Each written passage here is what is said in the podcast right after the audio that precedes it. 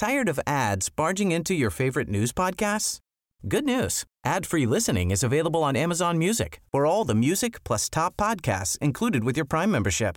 Stay up to date on everything newsworthy by downloading the Amazon Music app for free or go to amazon.com slash news ad free. That's amazon.com slash news ad free to catch up on the latest episodes without the ads.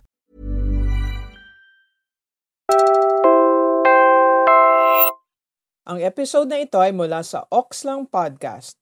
Kung nagustuhan ninyo ito, hanapin lang ang Oxlang sa inyong podcast app. For OPM lovers, by OPM lovers.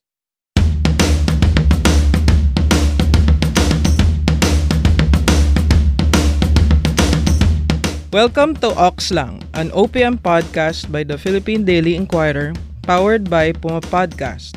At ako po ang host nyo, si Tina Arceo Dumlao. Actually, economic journalist po ako at business features editor ng Inquirer. Hilig ko lang po talaga ang music, particularly OPM. And we want to share that love with you through this podcast.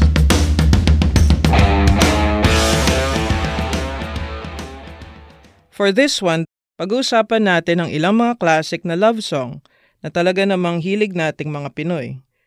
Sabi nga nila, most of our songs are either about the ecstasy of falling in love or the agony of falling out of love. Mga hugot din, mga pangsawi. Helping us talk about some of these classics is our good friend Noel Cabangon, a multi-awarded folk singer, composer, and recording artist. Here, he lists down the love songs he wished he could have written. In no particular order, here's the first one. Sa akin ang una, yung siguro because it's uh, one of my favorite love songs. Yung uh, Ang Aking Awitin by Bong Gabriel.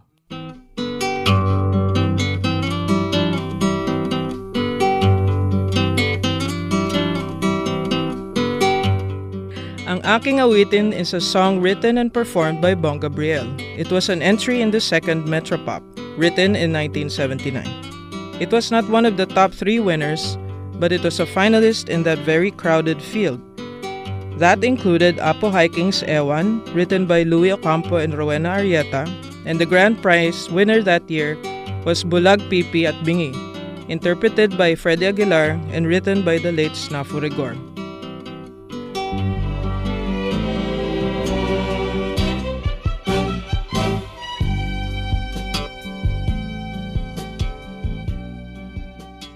Why? Well, it's simple. Maganda. It's it's folk. Simple rin yung yung yung message and siguro dahil torpe din ako eh kaya Very simple kasi yung yung yung lyrics eh. Bakit di ko maamin? Bakit di ko maamin sa iyo Ang tunay na Ang tunay na awitin ng love ko. Ko nais mabuhay pa kung wala sa piling mo. sa piling mo Ngunit di ko pa rin maamin sa iyo. Torpe ka kasi. Ang aking awitin. So, hindi mo masabi-sabi yung... Kaya lalalalala na lang yung, yung kanya. La la la la la La la la la Aside from the lyrics, it has a melody that is at the same time simple and memorable. Ah, ang unang nag-attract sa akin yung, yung melody. And then I listen to the lyrics. So, pag maganda yung melody, sometimes kahit pangit yung lyrics, nadadala na rin ng melody. Some songwriters have said that for a song to become a hit or a classic, dapat pwedeng pang karaoke agad. For Noel, that is what makes this song so appealing. A relatable message wrapped up in a package anyone can sing along to. Ibig sabihin nun yung melodic, yung melody niya talagang simple lang. Ah, hindi masyadong komplikado, walang mga masyadong augmented or diminished na mga chords. Uh, for four chords, simple. So, you only go through that um, chord progression. La la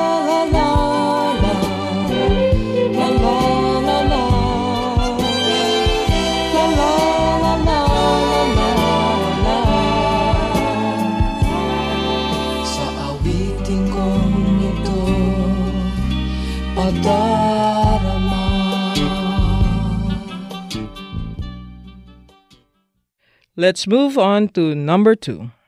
My second choice, well, I wish I I wrote uh, Ngayon at Kailanman. Wow, okay. It's really George a... uh, Canseco classic. oh, classic.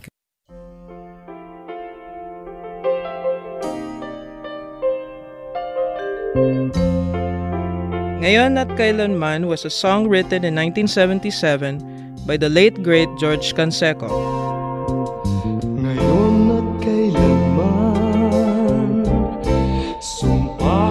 Iibigin ka Ngayon at kailanman It was the first single released by Basil Valdez when he turned solo. He started his career as part of the circus band in the early 1970s. So this song is what catapulted a young Basil into one of the most respected vocalists today. Is it the singer that made the song or the song that made the singer? Did Ngayon at Kailanman make Basil or did his vocals make the song a classic? I think it's the song that made the singer. Okay. For me, ah, uh, given ka agad yung, ano, yung beauty nung kante. Of course, coupled with the voice of, the wailing voice of, Of Basil. uh, Basil Valdez. Which is perfect. What was it about the song that made it so powerful? Lyrically, ang ganda niya, ano? Ang daming images, no? Malilimot ka lang Kapag ang araw at bituin ay di na matanaw Kapag tumigil ang daigdig at di na gumalaw And then, Pinoy na Pinoy talaga, no? Na siguro it's a modern kundiman. At that time, The Condiman is a classic form of the Filipino love song, an adaptation of the old Spanish songs we heard from the colonial period. It's derived from the phrase kung hindi man, if it were not the case. O di ba? Hugot? And of course, kung gusto mo ng hugot, Basil had the perfect voice for it. Malungkot boses malungkot niya. ng boses niya. Perfect for a love He song, has a right? wailing voice.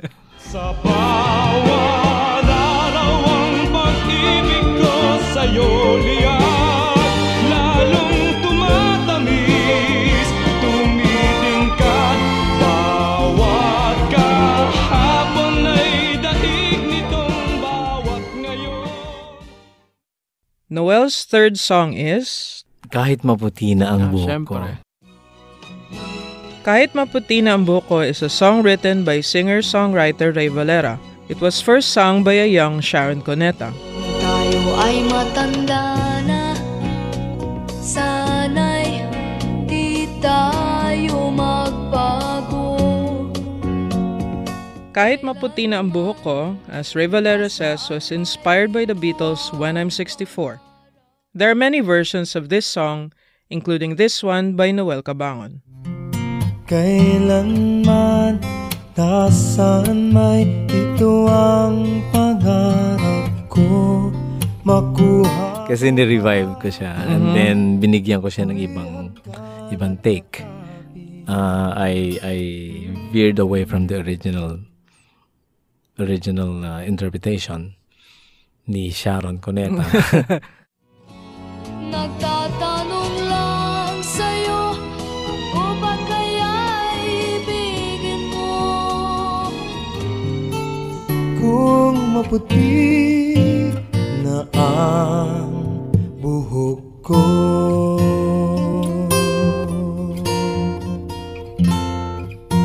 So Noel in his version made the conscious effort to sing it in his own unique way, which he developed over many years as a folk singer and as part of the protest music group Buklod.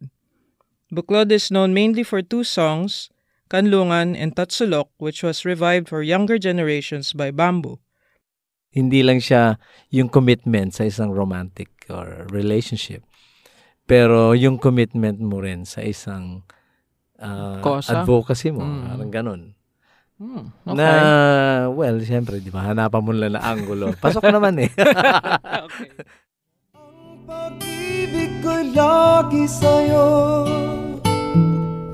Kahit maputi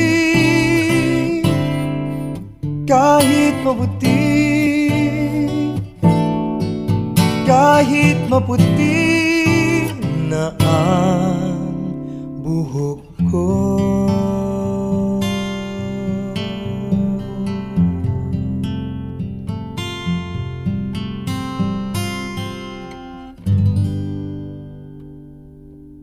What's your next?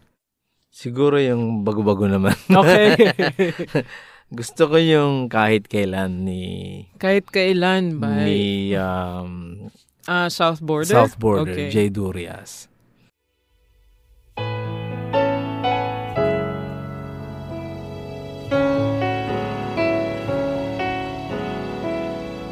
Kahit Kailan by South Border. It's a song performed by an R&B group that gained popularity in the late 90s. The song was released in 1996 and awarded Song of the Year by many radio stations. Maganda yung yung kanta, the way it's written, uh, and then the chord progression is really, it's really nice. Soul siya it's a, it's a modern uh, soul. Nagtaraw ng isip. Taran. Isip, di raw maintindihan Kung anong nararamdaman Kahit Kailan is iconic, especially that signature moment, that one high vocal note that blends into a saxophone sound. Sasamahan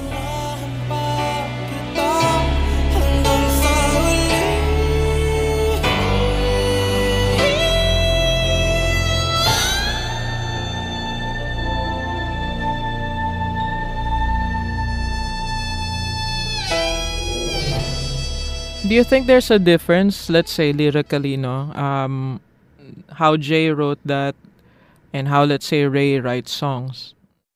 Ma malayo, magkaiba, malayo. Kasi itong kay Jay, R&B. R&B na soul, samantalang yung kay Ray Valera ay folk na wala siyang mga major seven o mga flatted fifth, mga ganyan. You sing that, but not, I'm sure, not in the same way that Jay sang it. In sometimes kasi ginagawa ko simple yung yung pagtugtog para ga, pwedeng gawin nung iba. Ah, okay. Minsan ginagawa ko, binabawasan ko yung chords nila. This song is a departure from the songs you would expect Noel to like. There's a complexity here you don't find from the genre like folk. Pero yung style, kasi guitar-based ako eh. So, kailangan, siya naman piano and all. So, mas mad, sa piano kasi Mas marami madali, kang pwedeng actually, ilagay yeah. na Mm. mga notes, no? Na palabok. Pero sa gitara, medyo malalayo. So, Okay. kailangan simpler, the simpler. Okay. But at the same time, it also gives you that that kind that that strain na may pagka jazzy R&B mga ganun. Ganon din naman yung ibig sabihin yung kanta, no? Kahit kailan, di kita iiwan. Ganon ba rin yung promise? Maraming ganon eh, yung promise.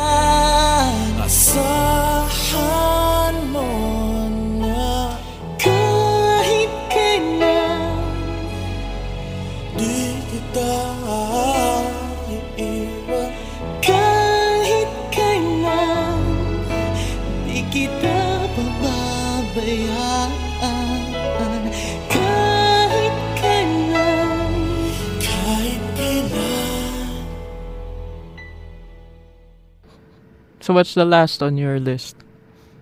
Willie Cruz, kahit na. kahit na, kailangan kantahin, ikaw pa ay lumisan. Kahit na ikaw pa ay lumisan Halik mo'y Kahit Na is a song that launched the solo career of Jaja Padilla, who at one time was one of the vocalists of Hot Dog.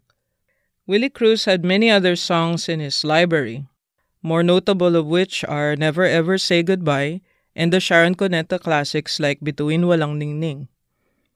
But Willie said that this was the first song he wrote about a love story that didn't really work.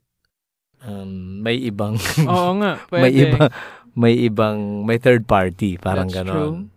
It's that kind of meaning in the song that wasn't really heard of at that time. It has a bit of a different feel. It's not traditionally what our songs are about. Dahil iba yung kwento. Iba yung kwento, Iba yung okay. kwento. Ibang-iba na siya sa iba na siya dun sa iba na parang yun Zero na nagpa-promise, masyadong madikit, no? Malagkit. Eto, ah, ibang strain eh. Ibang, uy, may tension. Ganun. Di ba sa simula sinabi mong walang matitiyak Kaya't ligaya But even musically, there were differences between Willie Cruz and George Canseco. Lyrics ni Canseco, the way he writes and the way he uses the images. ng mga- Oh, yun, malayo. Mala, ibang-iba. Ma, uy, Canseco yan. Mhm. Parang ganon. And then, yung chord progression niya, uy, mala Canseco yan ah. Ganon. And then Willie, how would you describe Willie's? Si Willie Cruz may, ano eh, may malakas yung foreign influence eh. Cruz was musical director of the group Ambivalent Crowd, which also included the likes of Celeste Legaspi. They did a lot of musical theater, Broadway songs, and grand musical productions. Pero siguro nakikinig siya ng mga, yan, Broadway, Michelle Legrand, Mhm, mga He ganon did that yung- a lot, yeah. Mga ganong So it's reflected in his It- songs. ma- okay. yeah. Yung Ba't ganong ginawa yung ano? sophistication. Kung kumbaga, yung kay ano, kay Ju- kay Willie, parang may sophistication yung kanya. And even yung lyrics writing niya. Habang kapiling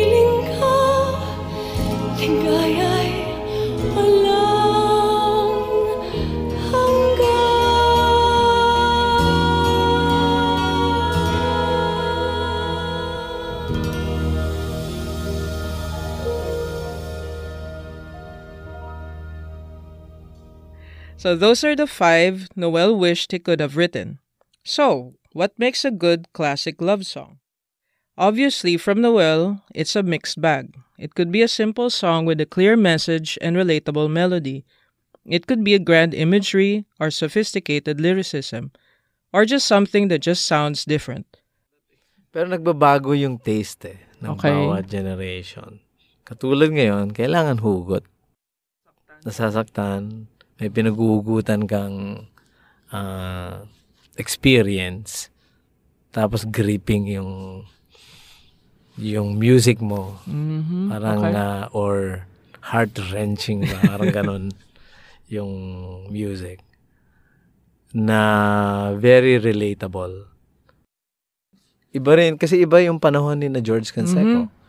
Mabulaklak sila eh, Mhm. matalinhaga. Na-carry over, nakuha ni na, kasi maiksi lang naman yung difference ng kay Ray Valera. Tapos, na-carry over yan. Pare-pareho, iba-ibang nagbabago rin. Iba yung taste, iba yung technology, iba yung sound. Maraming mga factors eh. Pero to make a magical song that will be timeless, mm, ang hirap mong i sabihin na ito yung formula. But there must be something, some key ingredient to make a love song work. It's yung siguro sincere na expression galing sa experience. And that's it for our first episode of Oxlang, isang podcast ng Philippine Daily Inquirer powered by Puma Podcast. Salamat uli sa ating guest, Noel Cabangon. Huwag kalimutan mag-subscribe sa Oxlang on Spotify, Apple Podcasts, and Anchor. I-follow kami sa Facebook and Twitter at Oxlang. Hanggang sa susunod na episode, mabuhay ang OPM.